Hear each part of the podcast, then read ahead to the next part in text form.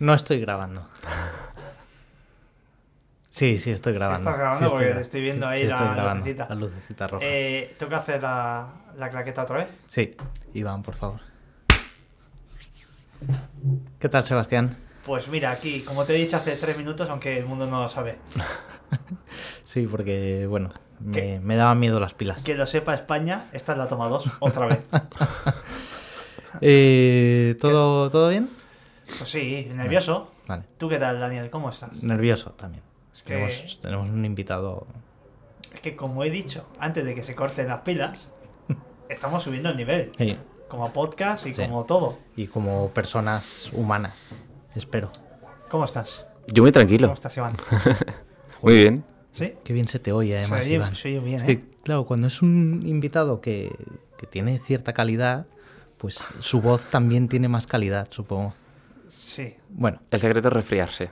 Ah, vale. Ojo, ¿eh? Pues lo probaré. Porque, porque, porque que sepamos todos, el resfriado sigue estando. Sí. Aunque haya otras cosas más mainstream últimamente, sí, sí. el resfriado normal... Normal y corriente. Sigue nos, vigente. Nos sigue acompañando. Eh, hay gente que está resfriada y hay gente que está sana. Eso en términos de salud, Dani, ¿cómo está esa gente? Asincrónica.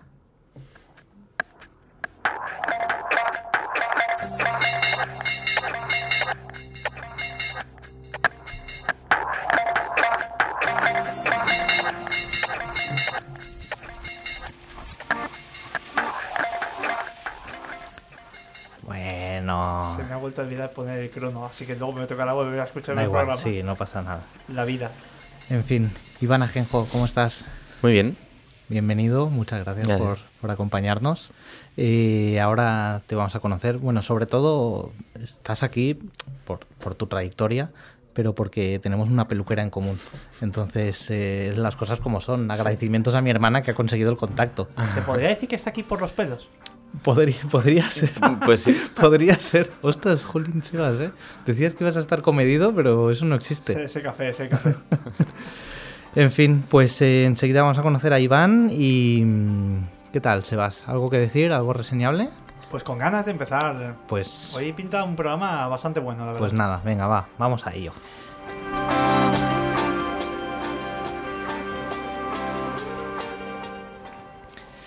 En fin, Iván... Larga, tra- larga trayectoria, muy interesante. Eh, lo más reseñable seguramente ahora mismo, lo más reciente, eh, productor, coproductor de la peli que ha ganado el Gaudí a Mejor Peli de Animación. Correcto. Así que, antes de nada, enhorabuena. Gracias. Enhorabuena. Eh, digamos el título, que lo, gente, que lo sepa la gente. Que Mironins, Mironins, que ya lo, lo dijimos porque estábamos como un poco anticipando la llegada de Iván, que se puede ver en Filmin ya. Sí, correcto. La película está en Filmin y la serie está en, en el Super tres a la uh-huh. carta y en Clan a la carta también. Uh-huh. Y en la tele valenciana, en Apunt. Porque es interesante eso, que es una peli que nace a través a raíz de una serie, ¿verdad?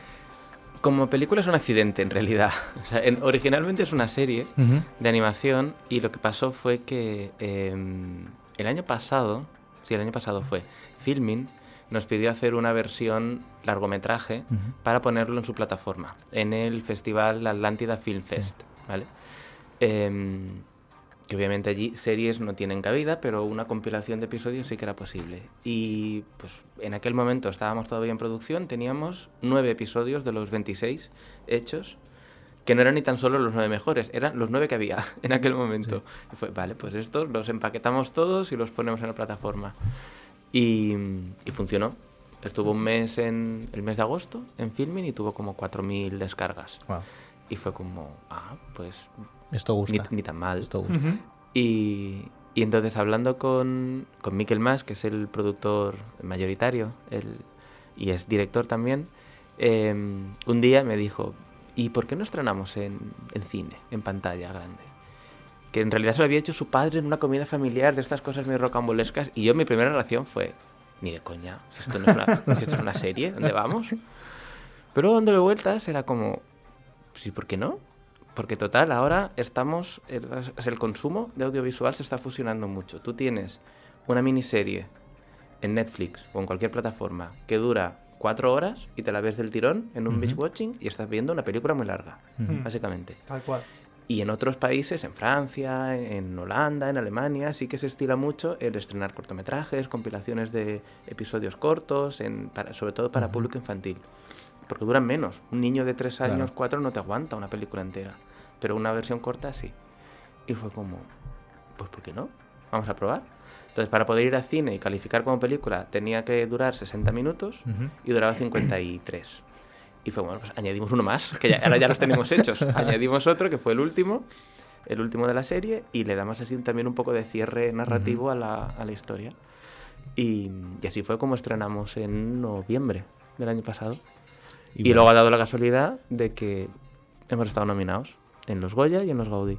Que, que no es poco, es decir, el, no, no. el experimento ha funcionado bastante bien, la verdad. Sí, sí, sí. Bueno, a ver, luego en el cine no fue ni el tato, ¿eh? A verla, porque bueno, es un tipo de producción claro, que, es, que es, es, de, es muy alternativo uh-huh. y además, claro, no, no hacíamos publicidad, claro, no tenemos claro. una maquinaria, el recurso de, de, marketing, de marketing. Es que este, no, es, el, no este es el tema que siempre pasa con, con el estreno de las pelis y es el tema por el cual... Es, directores más clásicos se quejan de todo el tema del boom de los superhéroes y tal, y es que es una maquinaria claro. de, de publicidad que puedes generar, que aunque seas un Scorsese no generas la misma maquinaria de, claro. de, de publicidad, y al final eso es lo que le da vida o lo que mata, entre comillas, o no tan entre comillas a veces, eh, la película, ¿no? Si la gente no se entera que esa película existe, no va a ir a verla, no va a ir a verla. Ese claro. es el problema.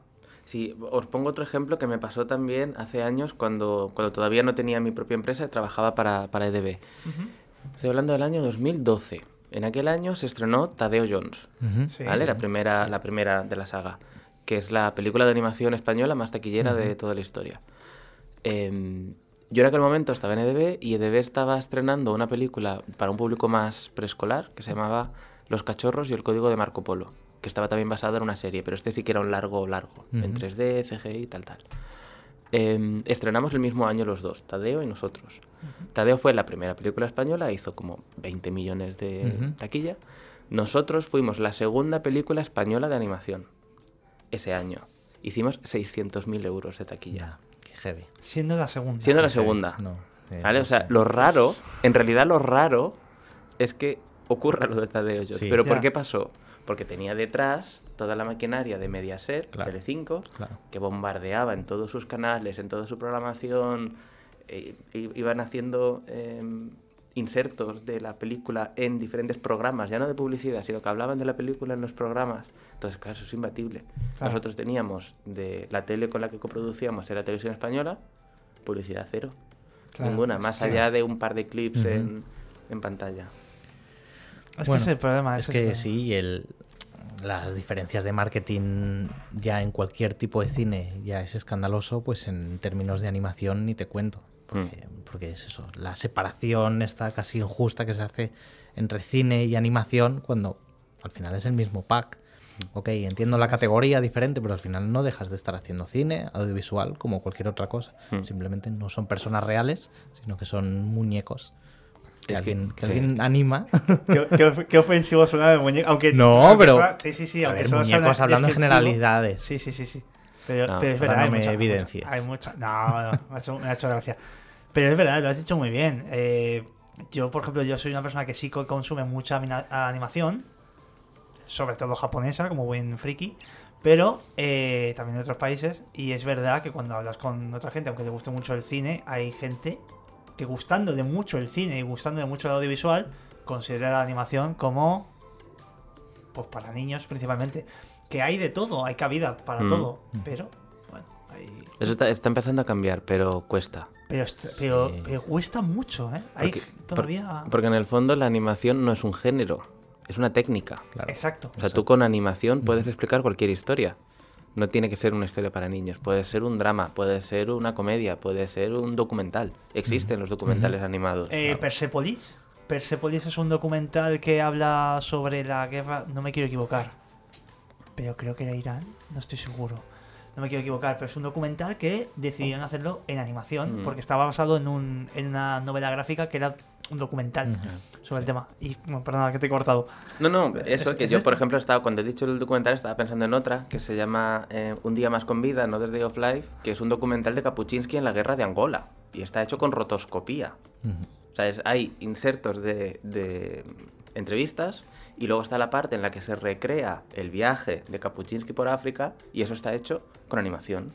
¡Guau, qué chulo! Vale, entonces es una técnica que te permite hacer según qué cosas que con la acción real tú no puedes o te costaría mucho más recrear.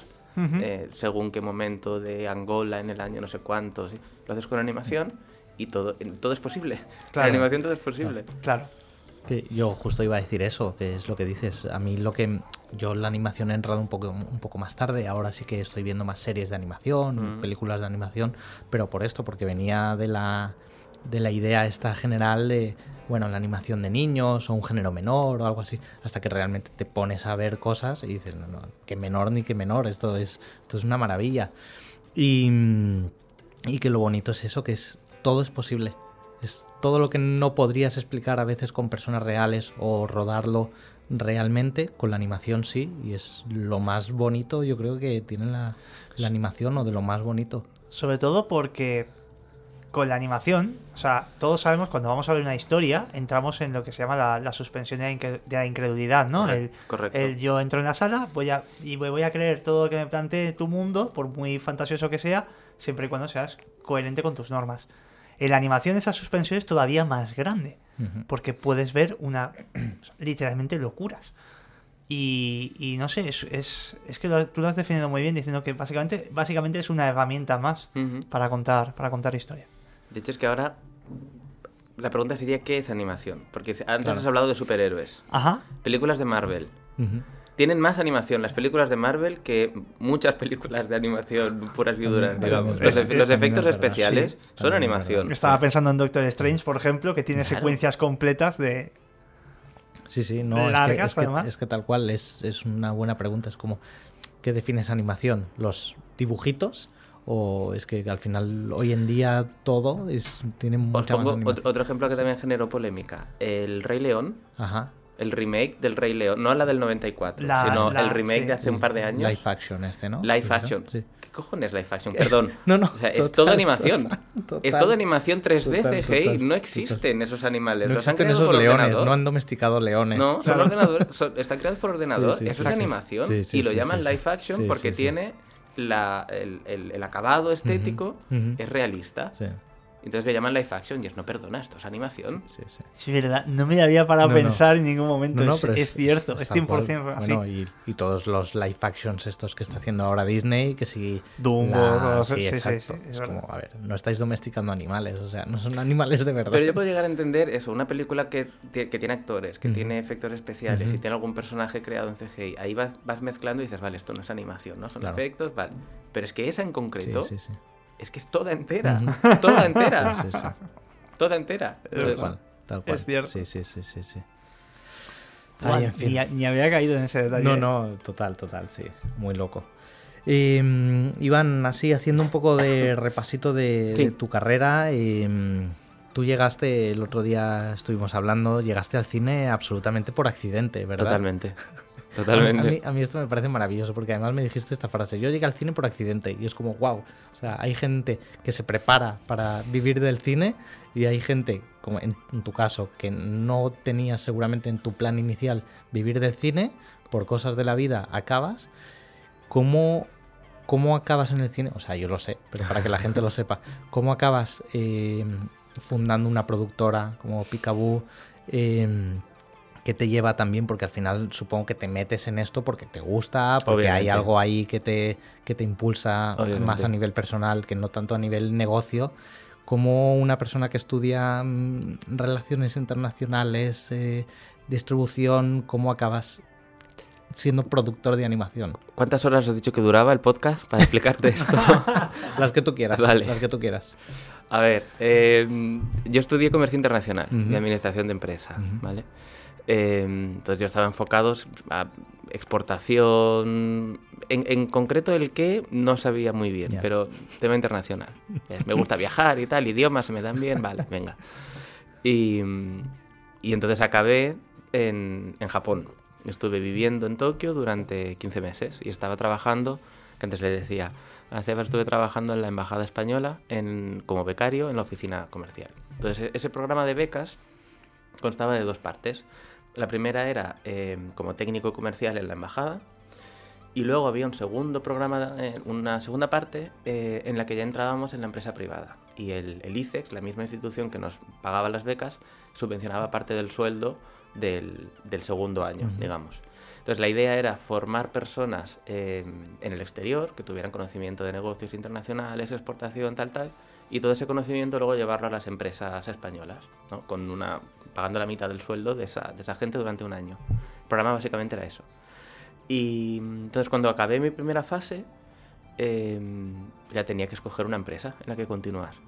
Y yo me quería quedar en Japón, de hecho, pero no, no fue posible. Había, éramos seis becarios, solo había tres ofertas y no me tocó ninguna, con lo cual, pues, ajo y agua, me tengo que ir a otro sitio. Y, y tenía dos opciones encima de la mesa. Una era eh, irme a Estados Unidos en una, a una empresa de cables y de componentes electrónicos para vender a Canadá desde la filial de Estados Unidos, una cosa que no me apetecía yeah. mucho. Y la otra oferta que tenía encima de la mesa era...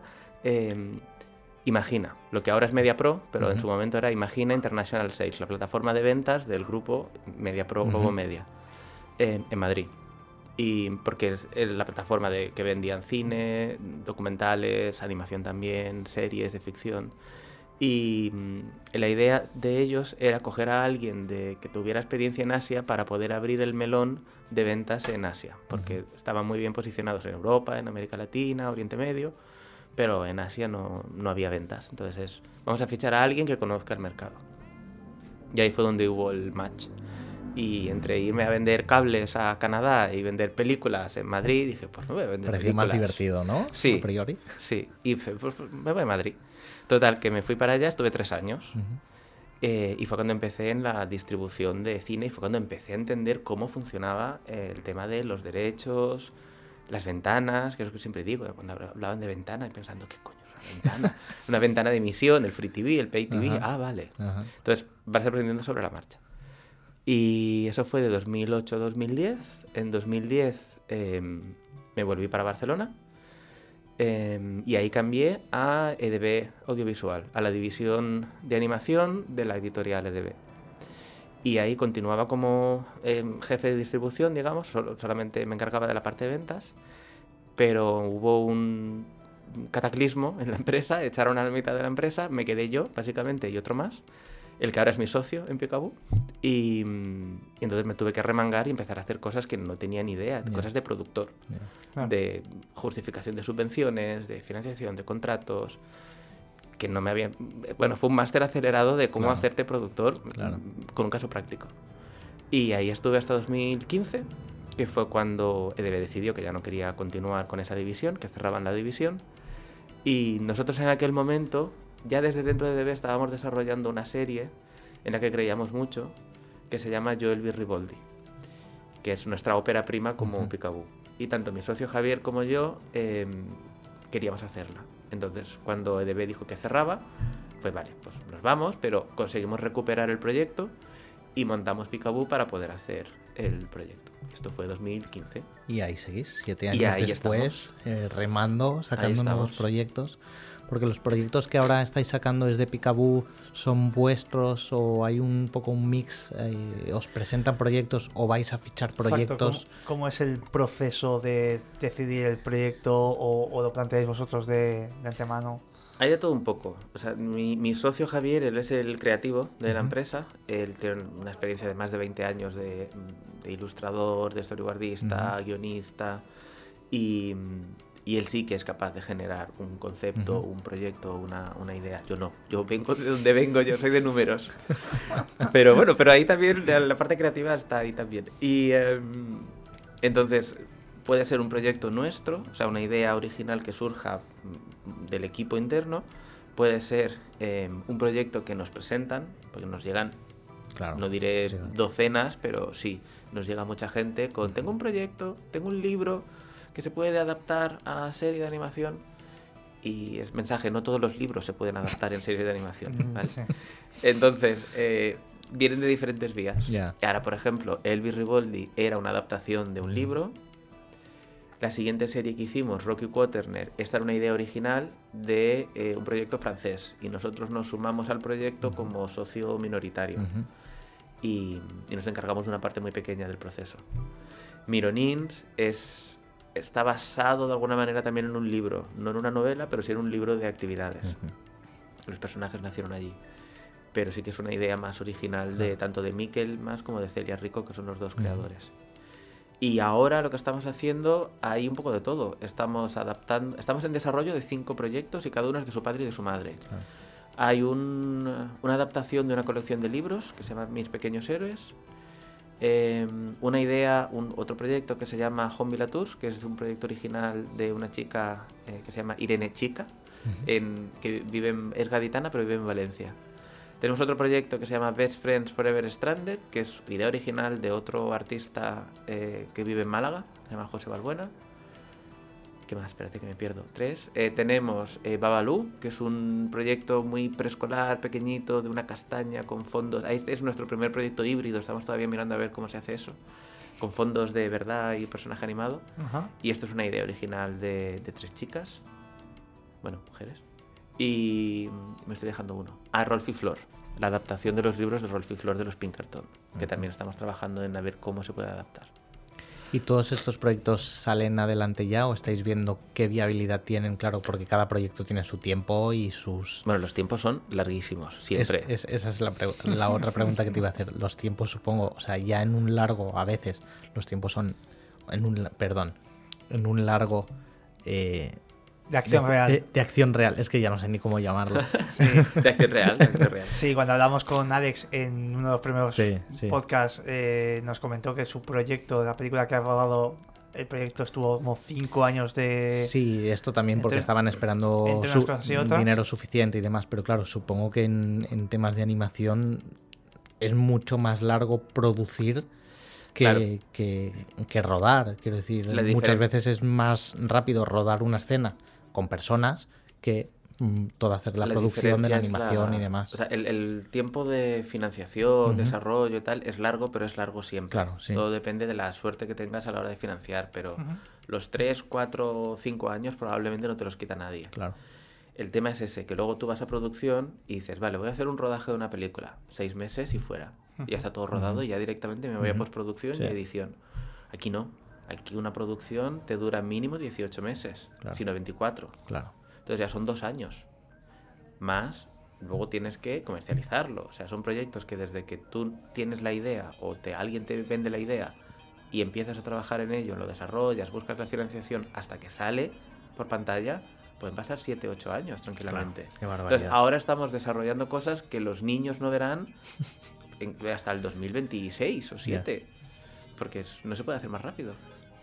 No, claro. Si es que es así. Al final, cuando no tienes un estudio gigante de... Claro, no somos Pixar. Claro, exacto, exacto. Claro, Pixar te puede producir una peli cada dos años.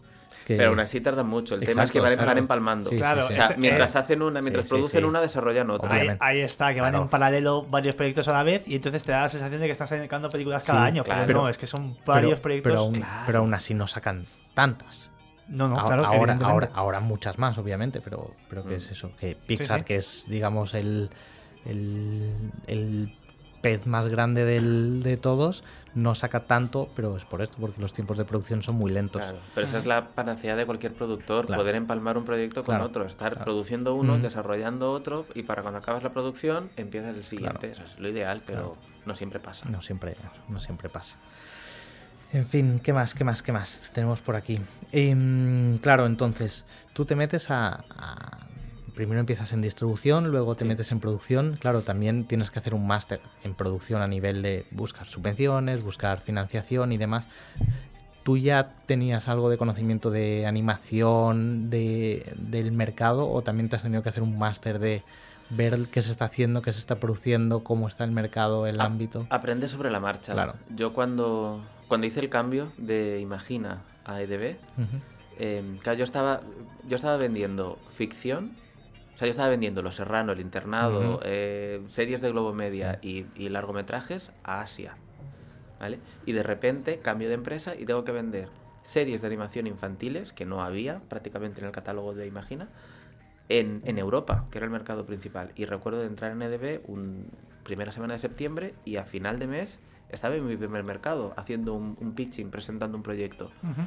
Entonces fue una hostia brutal porque no, no conocía a nadie. Todas las caras volvían a ser nuevas otra vez. Claro, la gracia de un, de un distribuidor es que tienes que conocer a los clientes. Claro. Tienes que saberte nombre, apellidos y prácticamente la ficha clínica de cada uno de ellos para poder ubicar y poder mantener, porque al final es un negocio muy de relaciones. Uh-huh. Entonces, cuando te cambian la persona interlocutora, tienes que volver a empezar de cero. Y es, es un problema. Claro. Entonces, claro, yo en animación tuve que empezar de cero otra vez. El sistema es el mismo, al final los derechos son derechos, uh-huh. pero los plazos son diferentes, los mercados, los, los eventos físicos donde vamos son otros diferentes. Es como un nicho. Claro. Entonces ahí sí que tuve que sobre la marcha ir aprendiendo qué es lo que era diferente. No, es que no paras de aprender y de investigar pero, todo el tiempo, ¿no? Pero esto es, es la gracia del asunto, sí, sí, ¿no? Totalmente, totalmente, totalmente. Claro, eso... eso... Estamos hablando aquí como de cosas muy técnicas, uh-huh. pero es cierto, hay un componente ahí de persona a persona Totalmente. que te toca gestionar, que eso no está en ningún lado, eso está en, en, en el trato que, que, que tú tengas, en la habilidad que tengas, en saber leer un poco a la gente, leer un poco también qué proyecto, no ya tanto en un, en un tema de nicho o de números fríos, sino en, en, en pues a este a esta persona le va a interesar más a este proyecto, voy a encargárselo más, o, o no, o me estoy lanzando un poco... Sí, no, y sobre todo es el cómo lo vendes, claro. O sea, cómo haces ese pitching, esa presentación uh-huh. de proyecto, porque yo he visto pitchings horribles de proyectos muy buenos y es como, hostia, te has cargado yeah. la posibilidad de, de que entre alguien porque lo has vendido fatal, uh-huh. y al revés, proyectos que dices, meh, pero luego te hacen una presentación muy chula y es, hostia, pues me ha convencido. Claro. Ah. Entonces... No solo el contenido, es el cómo empaquetas el contenido para que sea vendible, lo que también importa y afecta que los proyectos salgan o no salgan. Porque, claro, el, el proceso pitching muchas veces la, la típica persona que dice yo tengo un proyecto buenísimo, lo quiero, quiero que salga adelante. ¿Cómo lo haces? Pues esto, haces un pitching. Sí, tú que has hecho muchos pitchings seguramente. Muchísimos.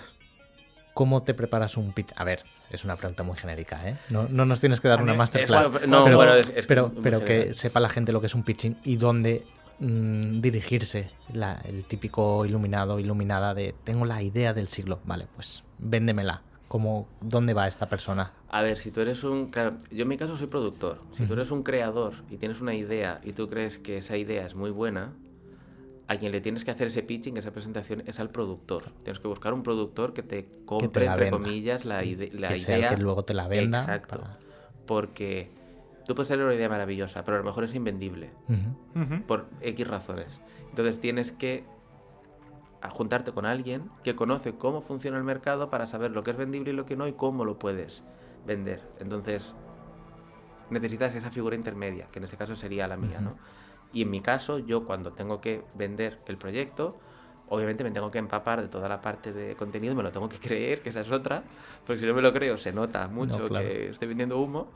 Y, y luego te, eso tengo que saber qué es lo que es diferente o único o especial de este proyecto, porque proyectos hay diez mil millones de proyectos claro. en el mercado. Conseguir que de todo lo que hay se fijen en el tuyo es porque tiene que tener algo. Que puede ser el contenido, puede ser la gráfica de los personajes, puede ser que has hecho un chiste en, durante el pitching que les ha hecho gracia a todo el mundo y se han quedado con eso y entonces ya se acuerdan de ti. Puede ser diferentes cosas claro. y cada proyecto es un mundo. Uh-huh. Yo lo único que, igual que decías antes, lo de la coherencia, pues esto igual, el pitch tiene que ser coherente con el proyecto. Si ah. me estás vendiendo una comedia, hazme un pitch donde me ría. Claro. Claro. Si no me río con el pitch, no me voy a reír, a reír luego con la película. Evidentemente. ¿No? Total. Pues esto es lo mismo. Total. Hay mercados, ¿verdad?, de pitching. Sí. En los grandes festivales, tipo... Sí. Yo, a mí me consta en la Berlinale, en Cannes, sí. no sé si también... Sí, hay... los festivales tienen luego siempre una parte uh-huh. de, de industria, uh-huh. lo que llamamos el mercado, uh-huh. y, y ahí es donde se hacen todas las actividades de pues, reuniones, hay stands como cualquier feria del mundo, uh-huh. y luego hay eh, eventos de, de presentación de proyectos, uh-huh. a veces hay concursos uh-huh. y premios, y sí, sí. Lo único que los hay, generales o especializados claro. por, por, eso, por temática claro. o por, uh-huh. por género. Bueno, qué bien. Y dime. Hablando de, hablando de género, sí. volviendo ahí, um, estáis como muy especializados sí. en, en animación especialmente infantil. Sí. ¿Hay ideas de tocar público más adulto? Sí. ¿Lo tenéis en mente? ¿Cómo, sí. cómo, o sea... Ide- ideas hay. Y de hecho teníamos un proyecto en... entre las manos de dos, de dos creadores catalanes que creíamos que podía tener opciones, pero el problema es que no hay mercado en España. ¿Dónde colocas tú una serie de animación adulta? Yeah. Yeah. La colocas en las plataformas. Yeah. Y el problema es que con las plataformas tú compites contra todo el mundo.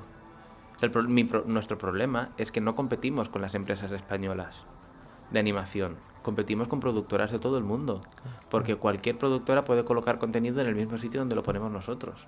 Entonces, vol y volvemos a lo del tema del marketing. También no somos tan poderosos como para codearnos con según quién. Y... Y luego además que es un mercado muy anglosajón, es muy americano. Uh-huh. Entonces si no tienes un socio que sea de Estados Unidos o Inglaterra o Irlanda, desde una posición del españolito, entre comillas, pues uh-huh. es, siempre es más complicado entrar. Se puede hacer, ¿eh? Y hay pero, casos. Pero sí. Cada dificultad hay está. casos. Uh-huh. Sergio Pablos, por ejemplo, con Klaus. O sea, hay casos. Uh-huh. Pero ella venía de Estados Unidos, por ejemplo, de claro. trabajar. Claro. ¿No? Entonces hay un...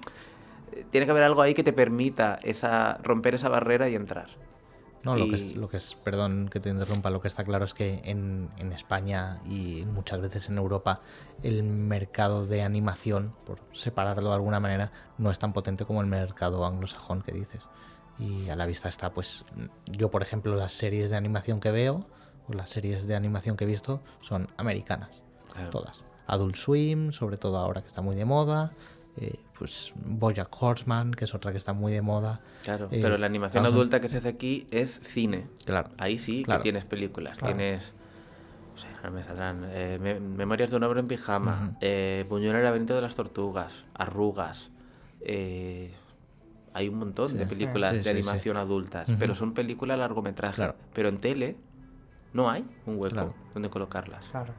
Sí. Entonces cuesta mucho. Total. Total, total. Pero proyectos sí, hay, y además hay muchos proyectos de, de gente, de estudiantes, de animación, que tienen proyectos de animación adulta, muchísimos. Habrá que esperar a ver si por fin cambia un poco la, la mentalidad, porque otra cosa... Eso también, que es lo que decíamos, es que de, de dejar de asociar la claro. animación con niños, y tú puedes explicar una historia perfectamente adulta y, y gore claro. con, con animación. Y ya no, y ya no por el componente gore, me está viniendo a la cabeza... Siempre se me olvida, siempre se me olvida el nombre. Um, varios miembros ex estudio Ghibli sí. formaron una pequeña productora y en lugar de hacer un largometraje, lo que hicieron fue un compilado de tres cortometrajes uh-huh. que creo que se llama algo así como Héroes Cotidianos o el título es algo así. Pues no es... Y son tres historias adultas de tres temáticas distintas, pero son animación. Mm. Entonces ellos decían, bueno, en lugar de hacer una única película de un solo género y jugándola ahí, hemos querido tocar tres, tres historias. Entonces mm. hay una historia de un niño, que es la historia de una madre y un chavalín, que el chavalín tiene alergia al huevo, y es increíble la cantidad de cosas con huevo que hay, que está basado un poco en, mm. en uno de los autores, ¿no? Mm. Hay otra historia que es más como un cuento que pasa debajo del agua, y hay una de un hombre invisible, que hasta cierto punto se podría decir que toca un poco el tema de la depresión, porque es el concepto de que sea invisible es una metáfora de que nadie lo ve, nadie le hace caso en ningún momento. Mm. Y, y claro, dices, bueno, estos han podido funcionar más o menos, pero volvemos a, a lo de siempre. ¿De dónde son? Son ex estudio Ghibli, y en Japón la animación, todo el mundo la consume, no hay ningún problema, es como más fácil, ¿no? El... Mm. el, el El chascabello aquí de, no, si fuéramos de otro sitio, pues todo iría mucho más fácil. No, pues es que hay países que el público es mucho más abierto en estas cosas. Esto aquí eh, sería bastante más complicado, ¿no? Aquí cuesta, es, es un cambio generacional. Claro. O sea, nosotros ya hemos crecido viendo animación uh-huh. de pequeños, entonces seguimos consumiendo animación, pero nuestros padres, por decir uh-huh. algo, claro. no son el perfil de gente que vería nada en animación Total. adulta. Total. Claro. Pero nosotros sí, entonces... Con el cambio generacional se supone que cada vez habrá más demanda y uh-huh. habrá más contenido. Claro. Pero claro, son cambios que cuestan mucho tiempo. Lo que tú dices es un cambio generacional que depende de que pase tiempo y es un cambio también de, entre comillas, educar sí. al público y eso, hacerle un contenido, hacerle llegar un contenido, que puedan acceder a un contenido y que sea como, ah, vale, oh, esto no es para niños, esto me gusta, con esto conecto. A mí, por ejemplo, es eso. Estoy, estoy como muy pesado, ahora estoy viendo BoJack Horseman sí. y es que me parece increíble, o sea, me parece increíble la manera de conectar con un caballo, pero es que claro, es que no es un caballo, es una representación en caballo de, de una persona con ansiedad, con depresión, con... bueno, con, con muchísimas cosas. Pero es que si tú eso luego lo quieres hacer en acción real, lo tienes más complicado. Claro. Pero la animación te deja hacer estas metáforas, estos mundos mm, claro. mágicos, digamos, donde a través de metáforas uh-huh. dices lo que quieres decir claro. sin que sea tan evidente. No, y recrear según qué, escen qué escenas o según qué contenido, que en, que en animación es como, bueno, ok. Pero, sí, claro, es como más en, permisivo. Sí, porque claro, si lo hicieras con personas reales sería como, wow, ok, no, no puedo ver esto, estoy demasiado incómodo para ver esto. Sí. Por ejemplo, también me pasa con, con Primal, que es una, sí. una serie de Adult sí, Swim, que es una pasada, es una barbaridad. Y, y además es, es muy curioso porque es una serie que además no tiene nada de diálogo. Son sonidos, hay ruido y tal, pero no hay diálogo, porque es un hombre de las cavernas con un dinosaurio, como sobrevive en, en, en esa época. Eh, no, sé, no sé a qué iba, he empezado aquí a, a recomendar cosas. Eh, así, el tema de, de educar un poco al público, de hacer mm. accesible. Justo el, el otro día comentamos que, que casualmente, bueno, casualmente, ha ganado el, el, el Oscar a mejor, a mejor sí. corto de animación, una producción española.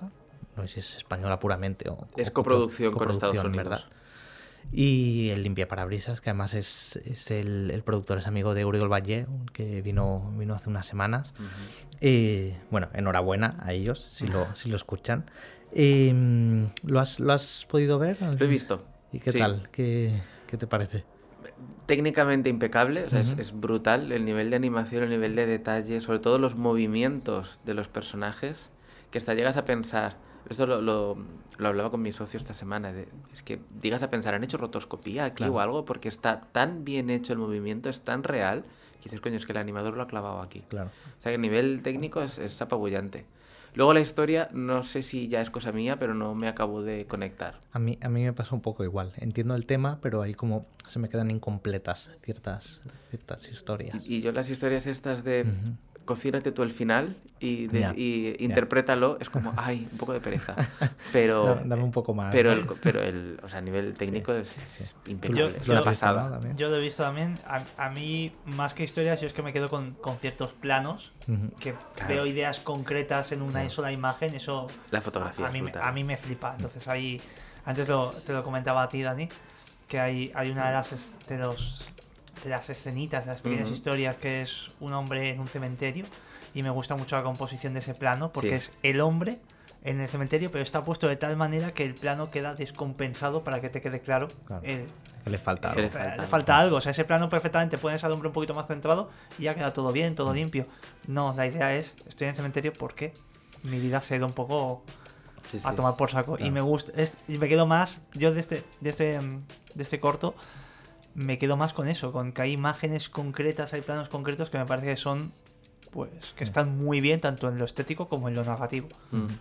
Sí, bueno, a ver si esta, esta cosa a veces que tienen los premios, que la semana pasada estuvimos hablando de los Oscar, como el, mm. el mercado más que, más que premiar a lo mejor, a ver si esto nos da como una vía de entrada, que la animación, al menos en España, se vea diferente. Se vea como una posibilidad real de, de éxito y de, y de algo que, que funcione. Estuviste en Málaga esta semana Correcto. pasada, ¿verdad? Sí. ¿Qué tal por ahí? ¿Crees que a raíz de, de, precisamente hilándolo con el tema de los Oscar, crees que el hecho de estar premiado ya te miran diferente? ¿Te abren una puerta más que a lo mejor antes no te abrían? Hombre, sí. Seguro, ¿no? Se nota, sí. Cuando tienes un premio tan importante claro. como es un Oscar, claro. obviamente la, se te abren unas puertas que antes no se, te, no se te abrirían. Y en vuestro caso, aunque sea un premio menor, bueno, menor que el Oscar, en comparación internacional, pero, pero el, el hecho de haber tenido un Gaudí y estar nominados a los Goya, ¿os ha facilitado ciertos accesos o todavía no lo has notado? Yo diría que todavía no. Uh-huh. eh, también es verdad que nosotros, como estamos muy especializados en series, que lo de la película fue un accidente uh-huh. también, todavía no hemos, claro. e no hemos entrado en, en el mercado, mercado. de, de yeah. largos, que es otra de las cosas que queremos hacer, uh-huh. iniciarnos en, en largometraje. Entonces, ahí, ahí ya te diré.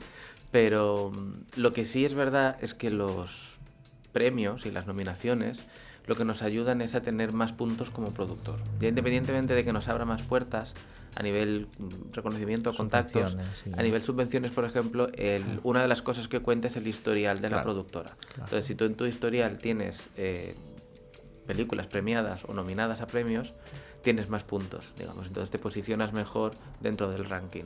Claro, la persona que tiene que dar el ok a una subvención, pues dice, pues mira, este tiene, este tiene este, un premio este, hay, y una, este no. hay una garantía de que sí. esta persona... Eh... Es que hay puntos objetivos. O sea, hay claro. una, cuando tú pides una subvención, una ayuda del I C A A, de, uh-huh. del Instituto de, de Cine, eh, hay una parte que es análisis subjetivo, ¿no? Del contenido, de cómo de bueno o malo sea, y luego hay una parte objetiva, que son...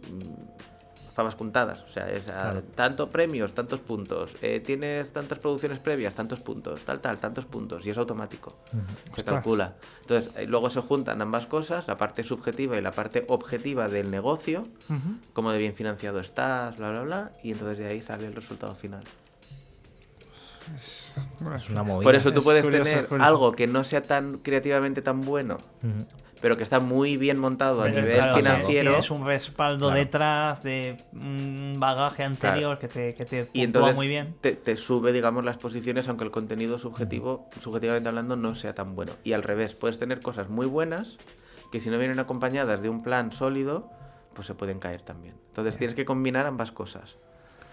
Claro, pues... es, que es, es todo complicado porque es importante hacerte un historial, pero a la vez también es importante hacerte un historial sólido. Es decir, no es como, bueno, voy a producir aquí a, a ver, saco. a ver que si suena la flauta. No, claro, supongo que además tú, que, que eres productor, es como, escoges bien, miras, pues esto me va a dar rentabilidad, o esto puede funcionar, o esto... También yo supongo que tú a la hora de escoger proyectos es un poco...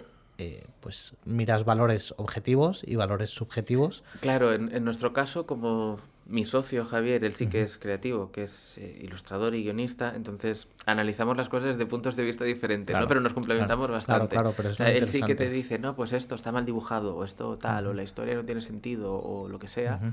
y yo puedo detectar algunas de esas cosas, porque ya tengo el ojo más o menos entrenado y ya soy capaz de, de deducir según qué cosas. Pero yo lo que miro son otros aspectos, ¿no? Claro. De, pues eso, cómo de vendible es, o hay cosas por aquí que nos van a tirar atrás, o qué sé. Por ejemplo, si hay un cerdo, pues probablemente no vamos a entrar en Oriente Medio, uh-huh. que es que a lo mejor no hace falta, claro. pero es igual. Pero, pero hay que tenerlo en cuenta. Hay que tenerlo no, en cuenta, sí, ¿no? Claro.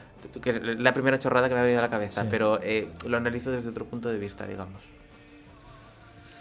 Es muy interesante, ¿sabes? Sí, sí. Es, un, es un mundo completamente, por eso cualquiera no se pone a producir y por eso no todas las ideas llegan a... a es que ser a, productor es complicado joder, y nadie no, no. te enseña. Exacto, es, exacto. Es, Porque en las carreras de sí, cine y sí, de tal, nadie sí. te enseña a ser productor. Tienes que hacerte un máster a posteriori o, o con la práctica, uh-huh. pero realmente no te das cuenta de todo el trabajo que, que requiere hasta que no estás metido en el ajo. Yo creo que es un poco hilando a lo que nos has dicho al principio, es un trabajo de campo y es un máster acelerado. De cuando de repente te encuentras que tienes que vender algo, primero de todo tienes que creer en ese algo y, y, y maquillarlo o venderlo de la manera más interesante posible según también el cliente que sea, porque seguro que haces un pitching para un cliente y haces un pitching para otro cliente, cambias cosas, claro. adornas cosas... Claro. Porque al final lo que te interesa es decirle lo que esta persona quiere. Claro, tienes que conocer a la otra persona, qué es lo que busca, qué es lo que necesita, claro. y no intentar tampoco venderle cosas que ya tienen. Claro, claro. Esto es una de las, por ejemplo, una de las eh, normas que uh-huh. siempre hace las teles, muchas veces en todos estos mercados hacen sus charlas, ¿no? De qué buscamos, cómo contactar con nosotros, cómo trabajar. Y una de las cosas que dice siempre Disney, por ejemplo, es no se os ocurra venir con una historia de princesas, porque las tenemos todas. Claro. ¿Para qué me vas a hacer un vídeo de algo de princesas? Si es que, hola, mira, todas sí. las que tengo en claro, fila. Esto hasta cierto punto es hasta contraintuitivo. Me explico.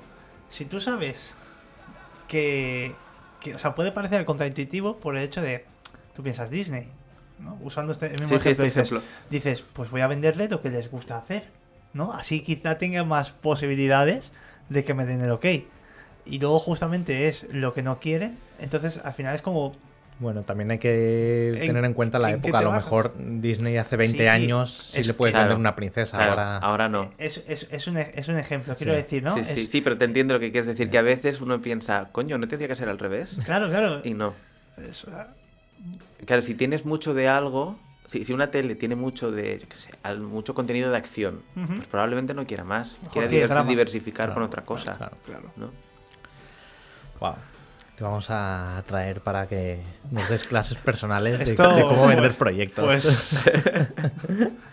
En fin, eh, ya yo por mi parte, para acabar, eh, te dejo estos minutos para que si nos quieres recomendar algo o, o directamente Uy. hacer tu momento de spam de id a ver todos Mironins, eh, apoyadnos. Eso sí. Y, to- y bueno, al cine ya no, porque ya no está en pantalla, pero podéis eh, verlos por Filmin o por T V tres o, o por Clan.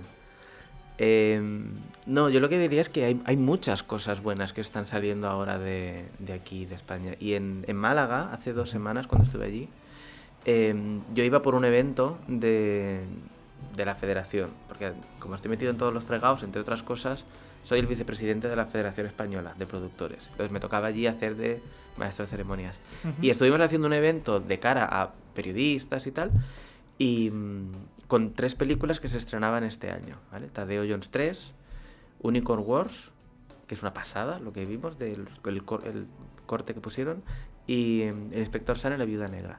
Es que luego, esas tres se estrenan ya. Es que luego había otras cinco películas que se estrenan también este año, de animación española. Pero es que luego había otras veinticinco más que habíamos wow. identificado, que están en producción, o preproducción, o postproducción, o en financiación, que están vivas. veinticinco, más las ocho que ya se estrenaron este año. Es que... Entonces, es, yo creo que nunca en la vida habíamos visto tanto volumen de producción, ya solo de largometraje, ya ni siquiera estoy hablando de series. Claro. Entonces, hay mucho movimiento, hay mucho contenido, y yo creo que somos el gran desconocido del público, porque mm. nadie mm. nos conoce, nadie claro. va a ver la, la animación, y es una animación muy rica. Estamos muy bien reconocidos a nivel internacional, los artistas españoles a nivel gráfico, ilustradores, están muy buscados. Eh, esto es curioso, esto, esto, pasa, esto pasa muchísimo. Sí. El público no es consciente no lo es. de lo que a nivel técnico en otros, mmm, en otros países... se nos reconoce, ¿no? Esto, esto pasa, pasa más de lo que, de lo que parece. Sí. Me, me gusta que lo hayas podido comentar. Sí, sí. Los guionistas, por ejemplo, no tanto, no tenemos tan buenos guionistas de, de infantil, sobre todo, pero sí que tenemos muy buenos ilustradores y animadores también. Entonces eso, ese perfil está muy buscado. Y ahora hay mucha gente que ha estado trabajando fuera, en Estados Unidos, en... y ahora han vuelto a casa y están haciendo sus proyectos desde aquí. Y entonces están saliendo cosas muy chulas, cosas que antes no se hacían. Antes era como muy más clásico, ¿no? Todo, más, y ahora es una oferta brutal. Tienes stop motion, tienes dos D, tienes C G I, cosas familiares, cosas adultas. Bueno, os digo, la de Unicorn Wars, yo a mí me petó la cabeza cuando, cuando vi el corte. No sé si la conocéis, la película. A mí me suena es, de algo. Es, yo he escuchado algo. Es una productora vasca, se llama Único, uh-huh. y básicamente la película es... Osos amorosos, una guerra entre osos amorosos y unicornios. Espectacular. Pero no es infantil. Estoy dentro. ¿Vale? O sea, hay, hay sexo, drogas y rock and roll, o sea, hay sangre, hay gore, hay de todo. Estoy... Voy a hacer una recomendación. Eh, Lunuri, que sé que estás escuchándonos y te gustan los unicornios. Esto hay que verlo, ¿eh? Ya estoy, estoy dentro ya. ya. Ya me lo has vendido tú. Pues, pues esta, esta se estrena creo que en, en verano. Pues, eh, jolín, qué bien. Qué bien. ¿Tú le quieres preguntar algo más a Iván? Yo lo, lo que quiero es escucharlo, que siga. Sí. Es que dejamos sigue las hablando, secciones Iván. hoy. Sí, vamos vamos a dejar las secciones. Vamos a hablar de pitching. Vamos a hablar de cosas, por favor. O sea, es el, el tema del pitching. A ver si... Es que podríamos hacer un monográfico sobre el tema del pitching. Tío. Sí, sí, sí. Total. Es, es curioso porque, claro, muchas veces con el, con el tema del pitching... Mm. A mí, bueno, a nosotros, nosotros estudiamos juntos, uh-huh. eh, estudiamos cine, entonces es lo típico, sabes, con tu proyecto de cortometraje, en el caso de Sebas webserie, sí. eh, y, te enfren- y te dicen, no, sí, tienes que presentar un pitching y, y de siete proyectos vamos a escoger uno o dos. Eh, con veintidós, veintitrés años, hace un pitching que, ok, eran profes, que conocidos y demás, pero el momento este de qué me presento, qué digo... Porque es eso, nadie te enseña el, el trabajo es que, de campo. Es que te tienes que preparar. Claro, claro. Yo, antes os he dicho, yo doy clases en la universidad, yo doy clases de eso, claro. de pitching, claro. de cómo desarrollar un proyecto, cómo venderlo, qué incluir en un pitch, qué no, porque no, no tú no puedes ir a un pitching así a las bravas, claro, te va a salir claro. un, un horror. Uh-huh. Tienes que preparártelo mucho, tienes que saber de toda la información que tú tienes, qué es lo que quieres decir. Porque el, el gran error del pitching es explicarlo todo. Claro. Y es, no, no me expliques todo. Uh-huh. La, el objetivo del pitching es es un tráiler. Es generarme, la, generarme la, la sensación de que quiero ver más, de claro. que quiero escuchar más. Claro. Pero no me expliques todo. Entonces, tienes que ser muy sintético para saber qué decir y centrarte en aquello que es eso, que es especial, que es diferente, ¿no? ¿Por qué tengo que poner dinero en tu proyecto y no en otro? Uh-huh. ¿Qué es lo que me das que sea diferente uh-huh. del otro? Y eso requiere muchas horas de darle vueltas al coco, de darle vueltas al proyecto, de pensar por aquí, por allí, cómo lo planteo. No es, no es una cosa que te sale así de natural. Y luego, una vez que ya tienes hecho el discurso, practicar y practicar y practicar y practicar y seguir practicando treinta y cinco millones de veces. ¿Tú cuando te preparas un pitching tienes algún oyente cero? ¿Lo ensayas delante de alguien para que te juzgue si sí o si no? No, si, si lo tengo que hacer yo solo, no. Normalmente vale. yo me monto vale. mi película y yo voy haciendo, pero cuando hacemos pitchings como uh-huh. Peekaboo, como empresa, normalmente estamos Javier y yo, uh-huh. los dos, en, por ejemplo en Cartoon Forum, que es el gran evento de pitchings de series de animación en Europa. Las hacemos conjuntas, entonces ahí sí que nos preparamos y Javier es muy de eh, practicar y practicar y practicar, pero hasta de, por favor déjame en paz ya, no quiero volver a repetirlo otra vez. Y te tiras un mes entero repitiendo la... la... Yo creo que todavía puedo recordar frases enteras de pitchings que he hecho en dos mil catorce de, de, la, de veces que me hizo machacar el... el Porque tú eres partidario de, de ensayarlo hasta, ta, hasta sabértelo al pie de la letra o de dejar un poco lugar a la, a la, a la espontaneidad, a la frescura. ¿O crees que...? Porque esto es un tema también. Porque... Es, es que eso es muy personal. Claro, Yo, por claro, ejemplo, es... prefiero no... De... Prefiero saber lo que tengo que decir y a lo mejor no me sale exactamente igual y no pasa nada. Uh-huh. Mientras lo diga, claro. me da igual, ¿no? Lo importante es que no me deje nada, que siempre uh-huh. te dejas algo, siempre claro. te olvidas algo. Claro. Eh, pero hay otras personas que son de, no, no, yo me aprendo mi texto y lo vomito porque como me salga del guión me pierdo. Eso ya es muy personal de yeah. cada uno. Yeah. Te tienes que conocer pero tú claro, también. Eso es confiar cien por ciento en el contenido de tu proyecto, porque no da lugar a, a nada de frescura. Claro, yo no sé lo, yo no me he enfrentado nunca a un pitching, o sea, me moriría de terror, yo creo, enfrentarme a un pitching en un mercado internacional yeah. de venta. Eh, supongo que además el jurado debe variar y demás. ¿Tú crees que hay una parte de valorar la frescura del, del que te lo exponga o van muy a contenido claro? A ver, yo eso que os decía antes, uh-huh. un buen proyecto sí. con un mal pitching está muerto. Claro.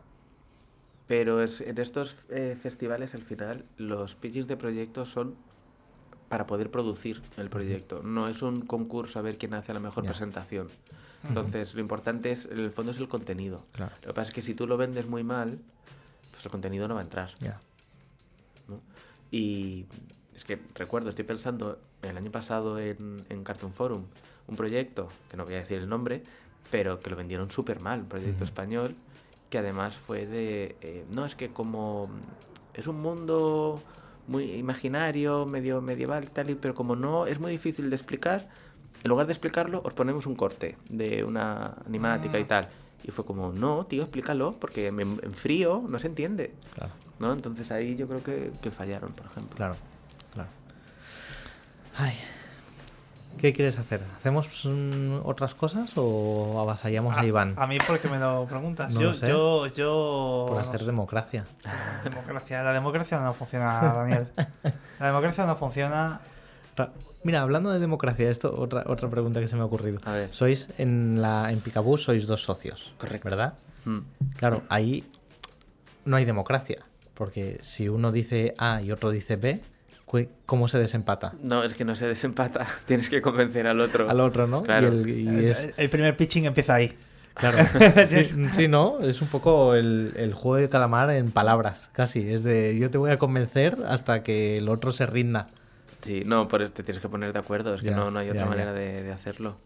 Porque es eso, somos dos socios y al cincuenta por ciento. Entonces, ni, ni yo estoy por encima claro, de él, ni claro, Javier claro. está por encima mío. Entonces, tenemos lo, lo que pasa es que es eso, como tenemos dos parcelas muy uh-huh, separadas, uh-huh. ¿no? Yo soy el productor, números, financiación, ayudas, parte comercial, bla, bla, y él se gestiona toda la parte de contenido. Uh-huh. Entonces, son dos parcelas muy separadas y pocas veces nos metemos claro. en una en la otra. Claro.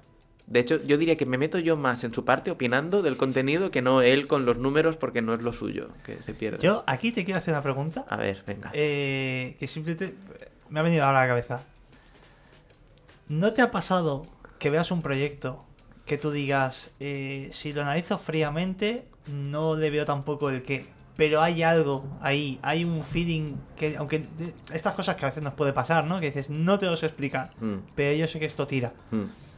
¿Esto te ha pasado? ¿Cómo lo gestionas? ¿Qué ganan los números en frío o, o, o, o, o lo que siente uno? O la corazonada, ¿no? Ah, me dicen, no me ha pasado. Aquí no, me no pasa. O sea, el tema es que si tú ves un... Por ejemplo, el... Eh, uno de los proyectos que estamos desarrollando ahora, ¿vale? Uh-huh. El que se llama Best Friends Forever Stranded, eh, que es el de José Valbuena, de un, acto, de un artista malagueño. Eh, cuando vi el proyecto, cuando vi el pitching del proyecto en un mercado, me enamoré del proyecto y del artista, de ambas cosas. Era como, va, esto es muy bueno. Y luego te pones y dices, madre mía, ¿dónde me he metido? Porque esto a nivel de números es que es... O sea, no tenemos un presupuesto todavía estimado, no tenemos ni idea de cuánto puede costar, pero mucho. Vale. ¿Vale? Entonces es como, ¿y ahora qué? Pues te metes en el ajo porque crees en el proyecto, creemos mucho en el proyecto y estamos ahora haciendo un tráiler y vamos a ir con todo. Pero no tenemos nada claro a nivel financiero esto cómo va... Porque además está, es una serie, es infantil, pero un infantil un poco más alto, tipo nueve, diez, once años, uh-huh. Es un poco el target al que queremos ir. Y es una serie de animación con continuidad. Que es algo que las teles claro. no cogen. Normalmente no. hacen episodios autoconclusivos uh-huh. que los van quemando chorrocientas veces en, en, pan, en parrilla y ya uh-huh. está. Y esto está más pensado para plataformas, para hacer un binge watching. Claro. Yo no sé si vamos a poder tener una plataforma con esto, pero vamos a apostar a muerte. Y a, pues que a veces sí, si crees mucho en el proyecto, eso claro. no, esto tiene que salir. Claro. No sé cómo saldrá, pero tiene que salir de alguna manera.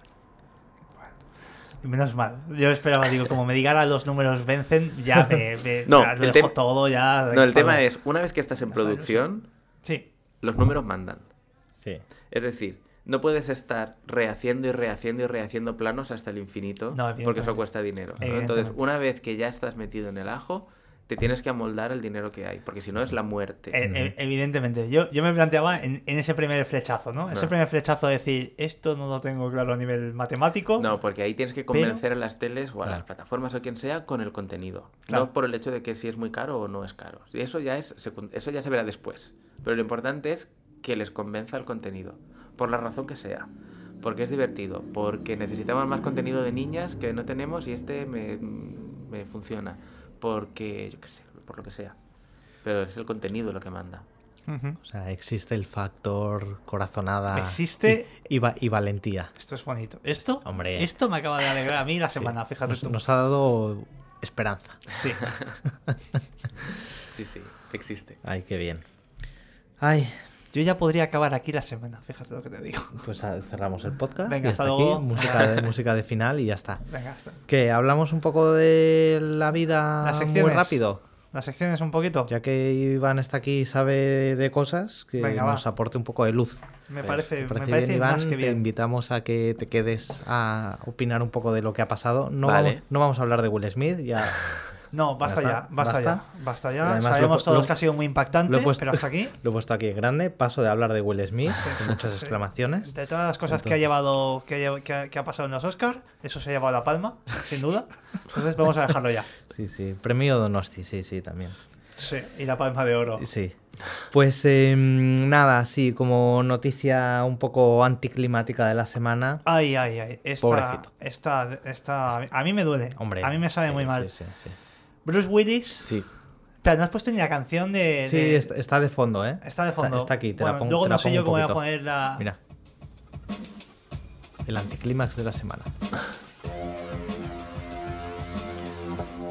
Ahora sí, es que ahora sí yo puedo poner la cartelita sí, de... La ante... cartela, es verdad, sí.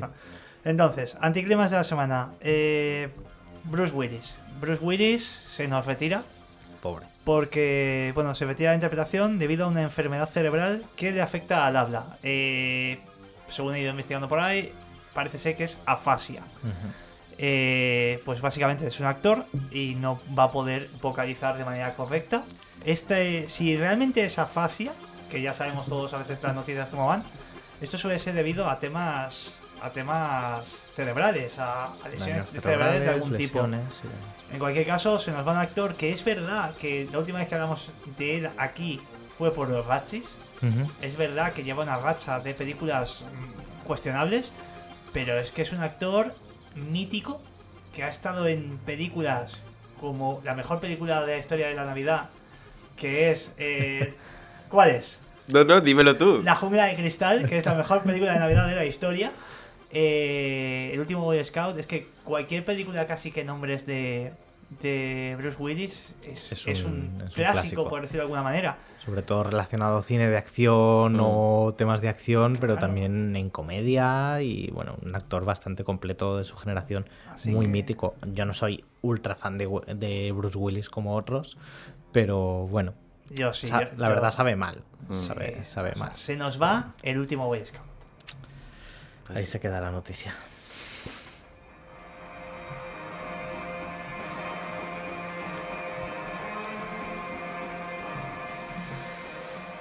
Bueno, nos vamos a los estrenos directamente. Sí, porque... nos saltamos cositas. Sí, porque simplemente podemos...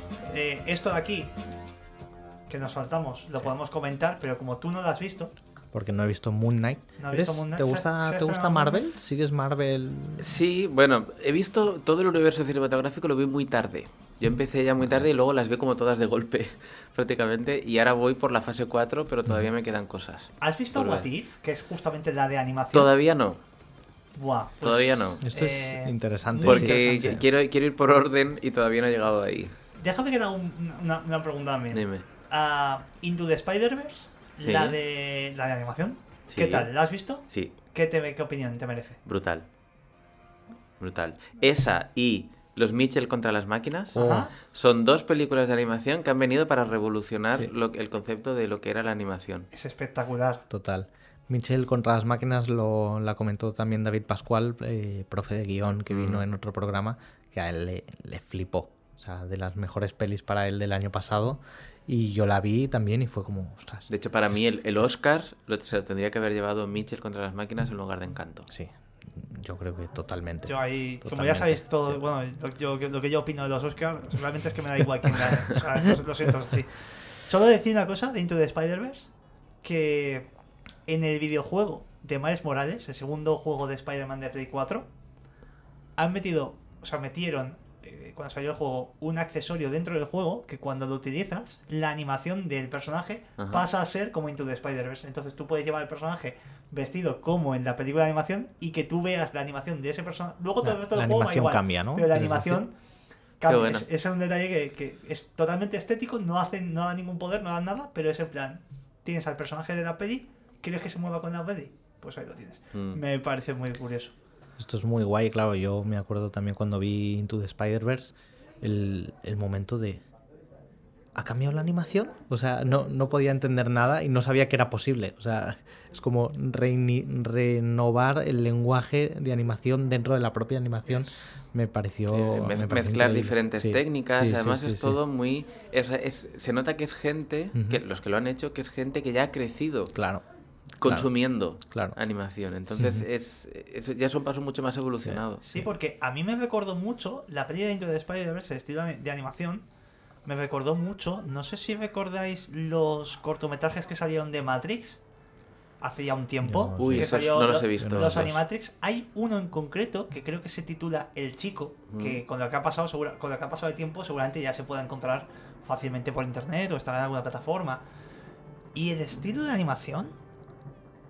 siendo que el estilo de, del diseño es muy diferente, el estilo mm. de lo que es la animación en sí, lo que es el movimiento en sí, se me hace muy muy parecido. No he mirado si, si hay gente de ese equipo que esté luego en la película esta, pero no sé, es, es que es como muy llamativo porque es como entre fluido y a la vez brusco y llama, llama mucho la atención. Mm. Llama mucho la atención. Si no, somos ido totalmente de secciones, sí, sí. pero me ha venido esto a la cabeza. Bueno, Moon Knight, que Moon Knight no la has visto todavía, entonces Exacto. la comentaremos la semana que viene cuando tal. Una, un abrazo. Yo sí que la he visto, a mí me ha gustado mucho, ved Moon Knight, y los que teníais miedo, este es el único comentario que voy a hacer hoy sobre Moon Knight, los que teníais miedo de que Daredevil y demás series de, de Netflix, Marvel, hayan pasado a Disney y que por lo tanto se mengüe eh, la seriedad o la violencia, cuando veáis Moon Knight vais a decir, vale, estamos tranquilos, estamos correctos. Estamos bien. Sí. Pues eh, bueno, ya comentaremos Moon Knight y vamos a comentar muy rápidamente los estrenos que se vienen.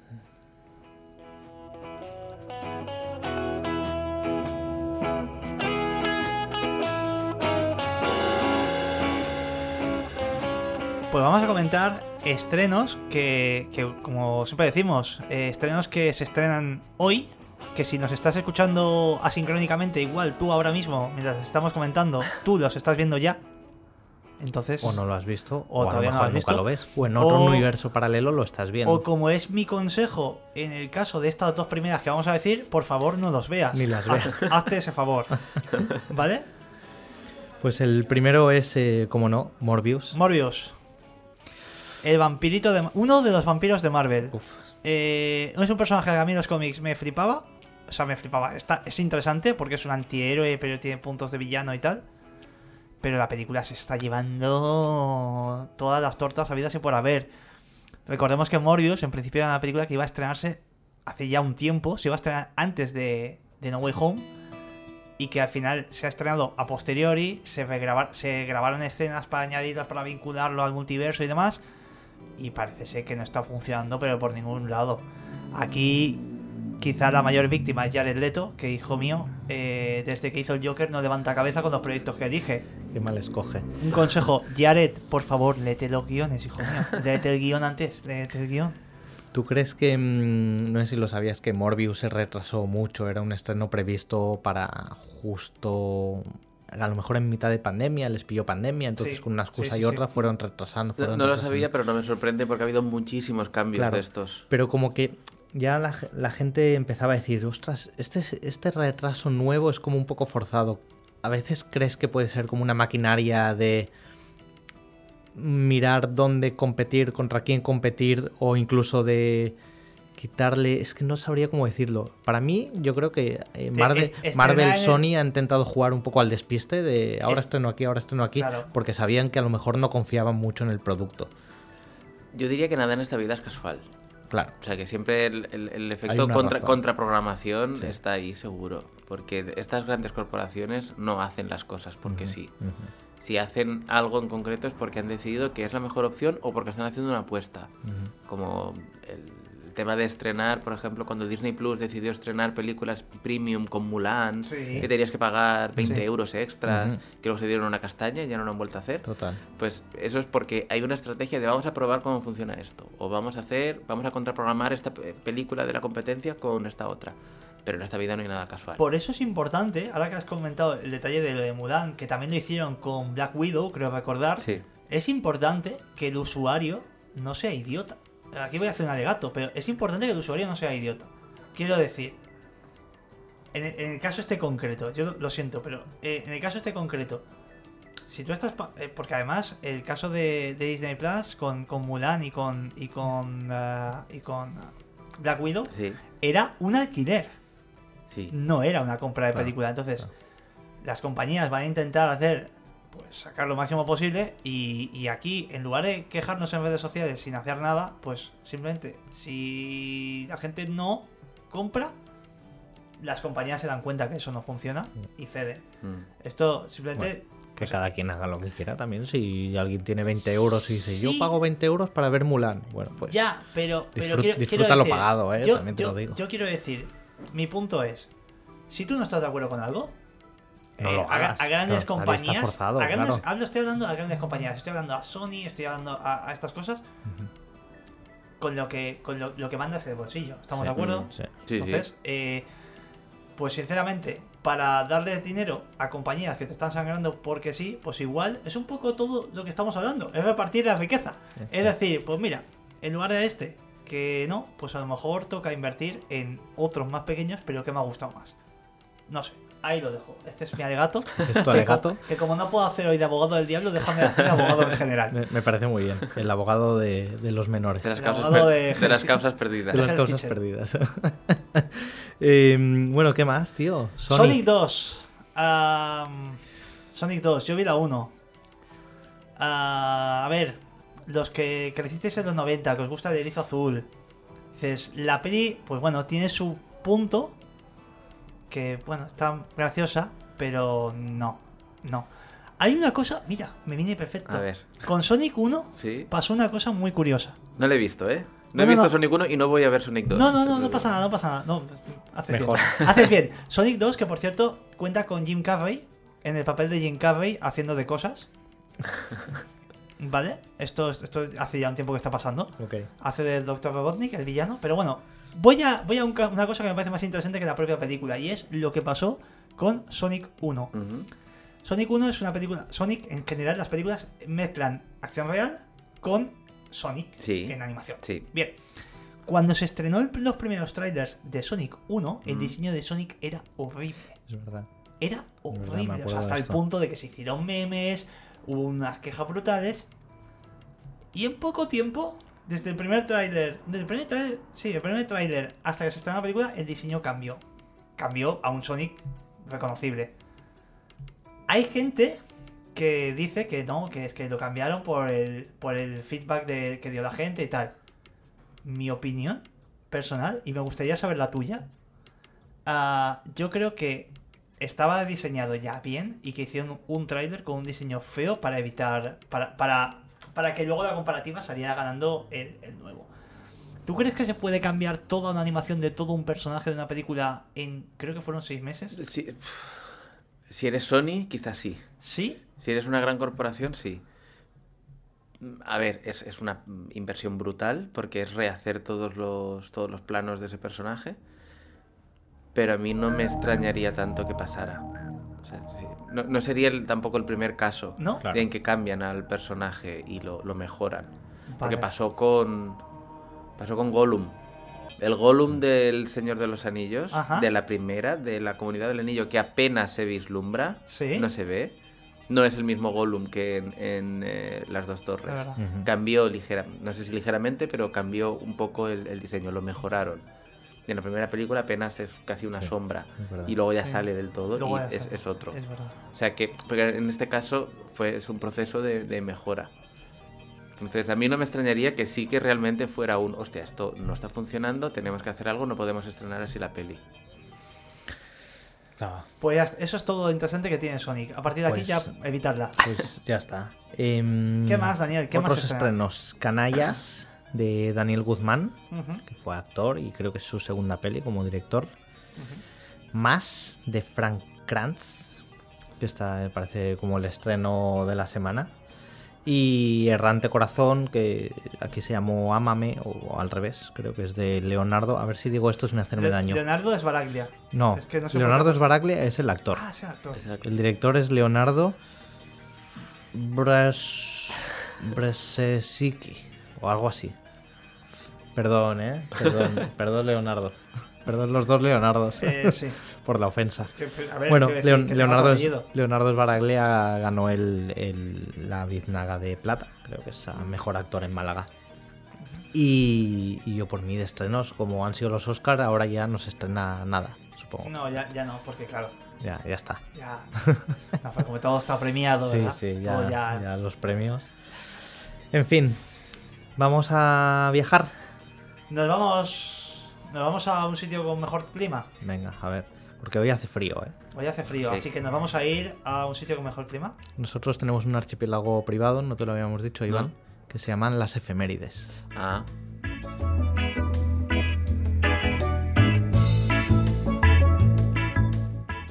Ya has visto, ¿eh? Vienes a un podcast aquí en Hospitalet, te damos agua y tenemos un archipiélago privado.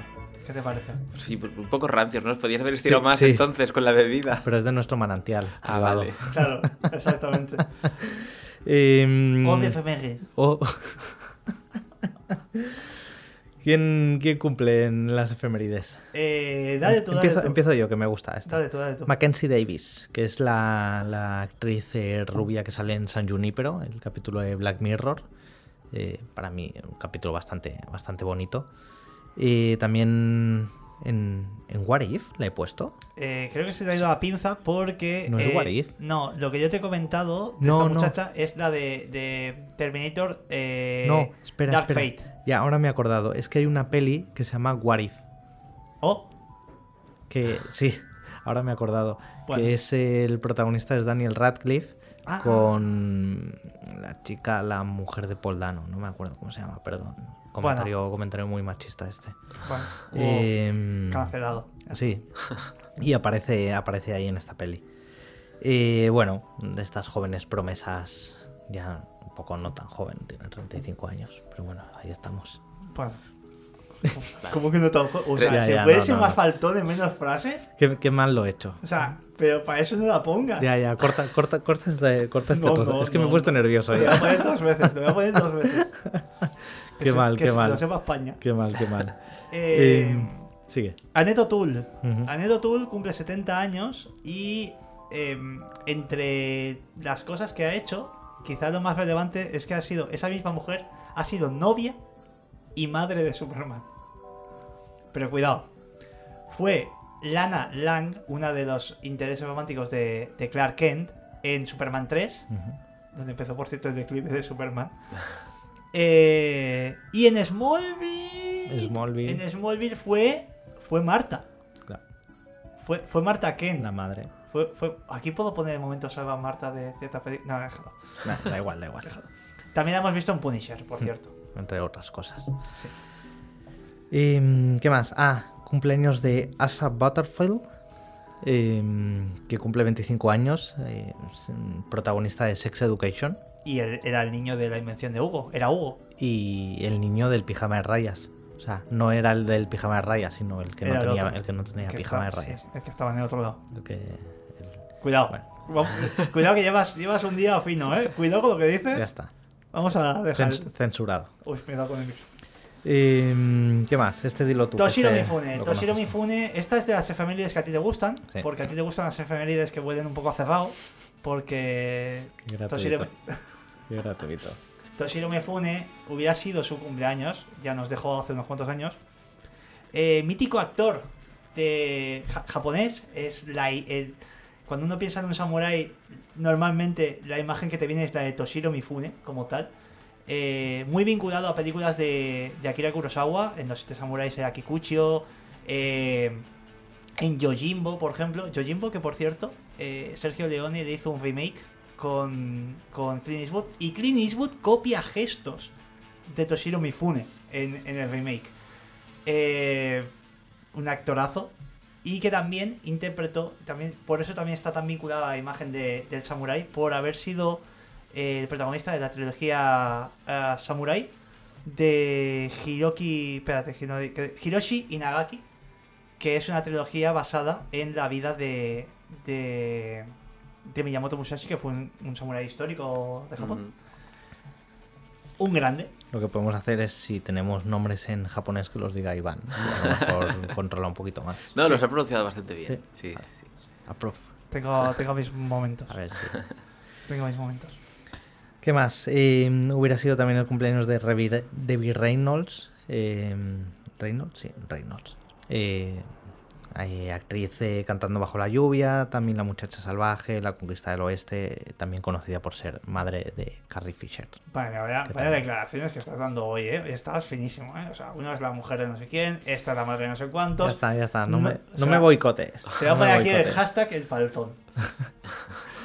¿Me lo podrías poner ahí al principio que pones créditos? Hashtag el faltón. El, el apodo. Ya veremos.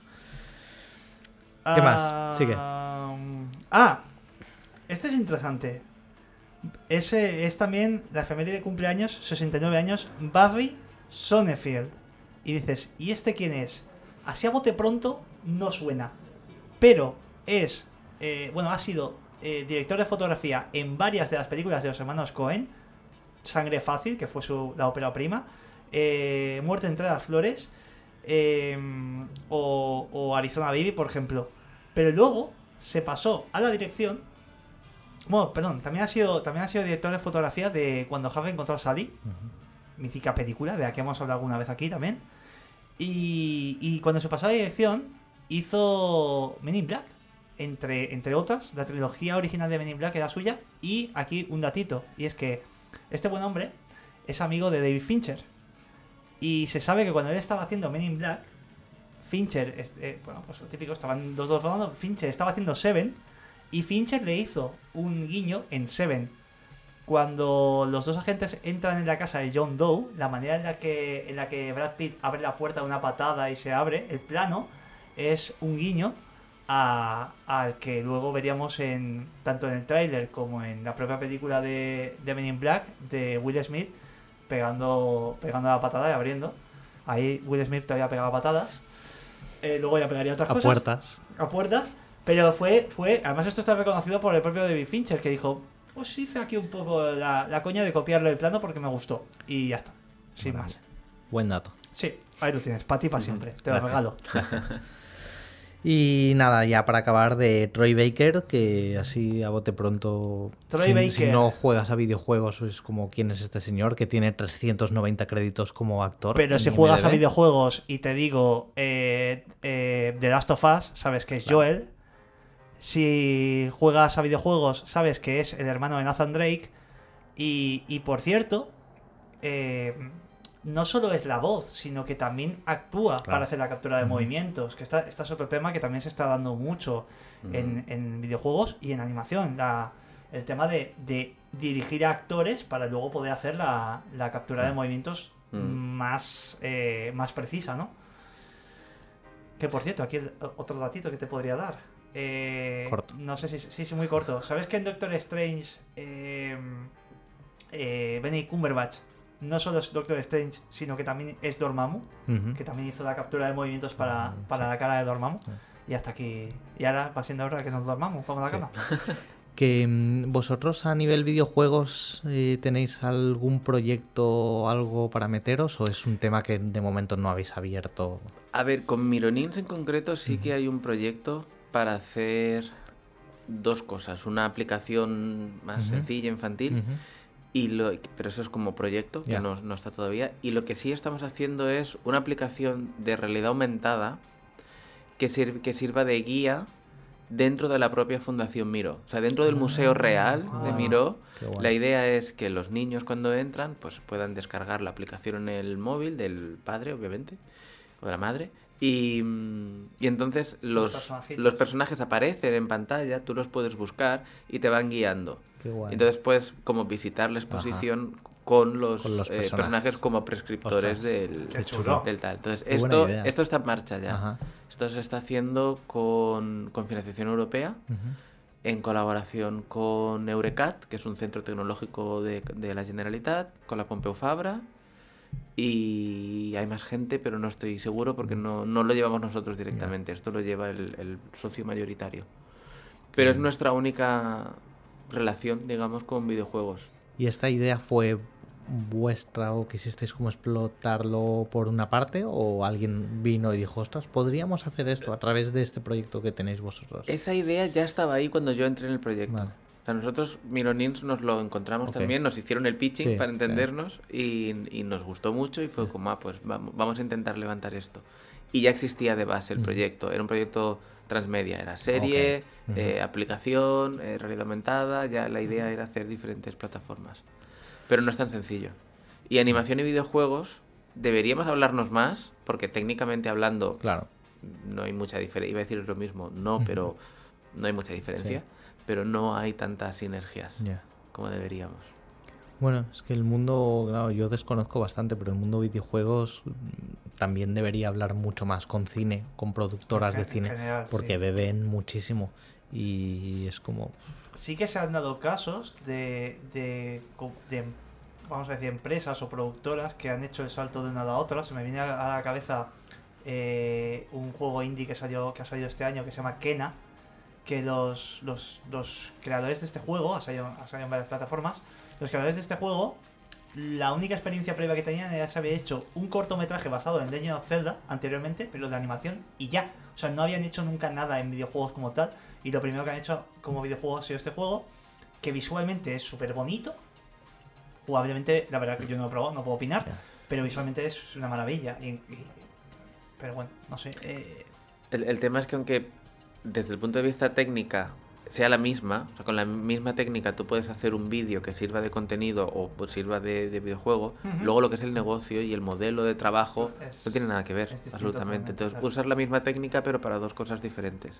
Claro. Entonces ahí es donde no acabamos de encontrar el punto de encuentro. Claro. Pero se intenta. Se Quizá intenta. En proyectos así de tipo transmedia es lo más viable, ¿no? A lo mejor... Eh... Sí, pero de nuevo no es tan sencillo. Igual que he dicho antes, no todos los libros se pueden pasar sí, a, no, a, no, a no contenido, ¿no? Pues esto igual, no todas claro. las series o películas te dan para hacer un videojuego. Claro, claro. claro. Algunas sí. sí. Bueno, pues eh, vamos con tu sección, Sebas. Que me da que Doyame es así, tío. Es súper faltón. Pero además. No, porque tú te la preparas bien. Me preparo así los últimos cinco minutos antes de empezar el programa, que no sepa España. Vamos con la adivinanza de la semana.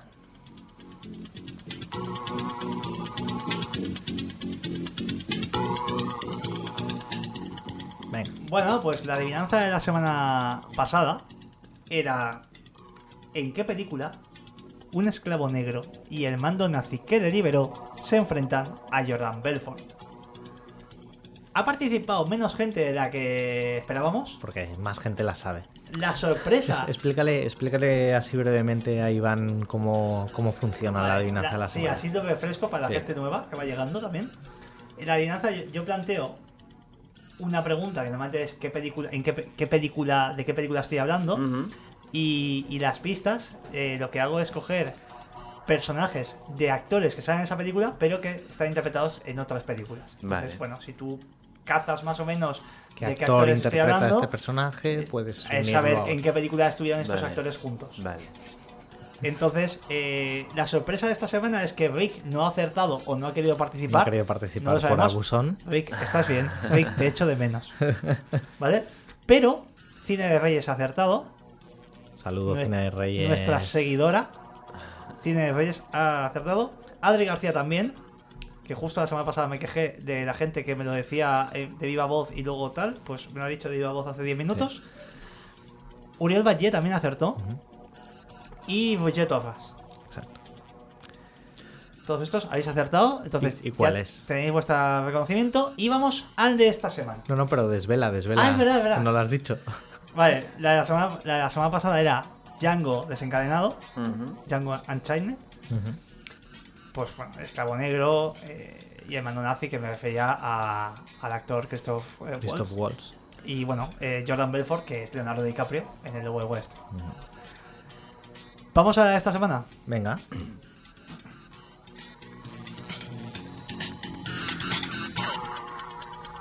Adelante.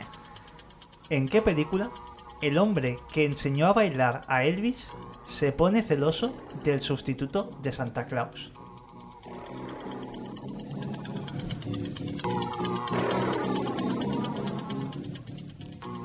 Repite. ¿Tenemos idea de qué puede ser? No. Es que, es que son rebuscadillas. Está ¿eh? rebuscada. A está... mí me ha tenido que, está que guiar. Porque... Sí, pero cuando has dado con la clave has dicho, ah, pues es verdad. Sí. Vale. ¿En qué película el hombre que enseñó a bailar a Elvis se pone celoso del sustituto de Santa Claus? Y seguramente es una peli que si no todos la habéis visto, el noventa y nueve coma nueve nueve nueve nueve por ciento de la gente que escucha esto la ha visto. Sí, sí, o sea, cien por ciento la habéis visto. Ahora, ahora, te lo, ahora te la decimos. Ahora me la chiváis. Exacto. Pues... Eh... Pues... Vamos yendo. Pues estamos acabando. Hemos robado una hora y media de tiempo a Iván. Esto que está durando no, al final del podcast. Que no es poco. Eh, ¿Qué tal, Iván? ¿Te lo has pasado bien? Bien, sí. ¿Sí? sí ¿Has sí. estado cómodo? Sí. Perfecto. Pues, ¿y vosotros? Yo súper bien.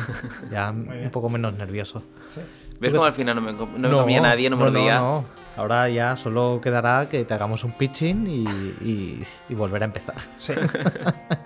¿Qué tal tú, Sebas? Pues bien, ha habido, ha habido nervios al principio, la verdad que ha habido nervios, pero, pero hemos, ha estado muy bien. Hemos intentado ser respetuosos. Sí. Yo, me con, yo me he controlado en toda la parte. Te has portado muy bien. Hoy me he controlado. Sí, sí, Iván, si te animas a escuchar algún podcast anterior, verás que puedo ser muy pesado. que, no, que no siempre se controla. Vale, vale. Bueno, eh, muchas gracias, Iván. Gracias a vosotros eh, por la invitación. Ojalá en algún momento quieras volver o, o nos encontremos por ahí y, y, y eso, ya está. Dejamos sí, sí. pitchings y cosas. Pues eh, acabamos, Dani, a ti, acabamos bien. ¿Acabamos bien? Acabamos bien. Me estás deseando cortarme, lo sabes, ¿no? Pues nada, ¿no? ¿Nada? Bueno, hasta la semana que viene. Hasta la semana que viene. Adiós. Adiós. Adiós.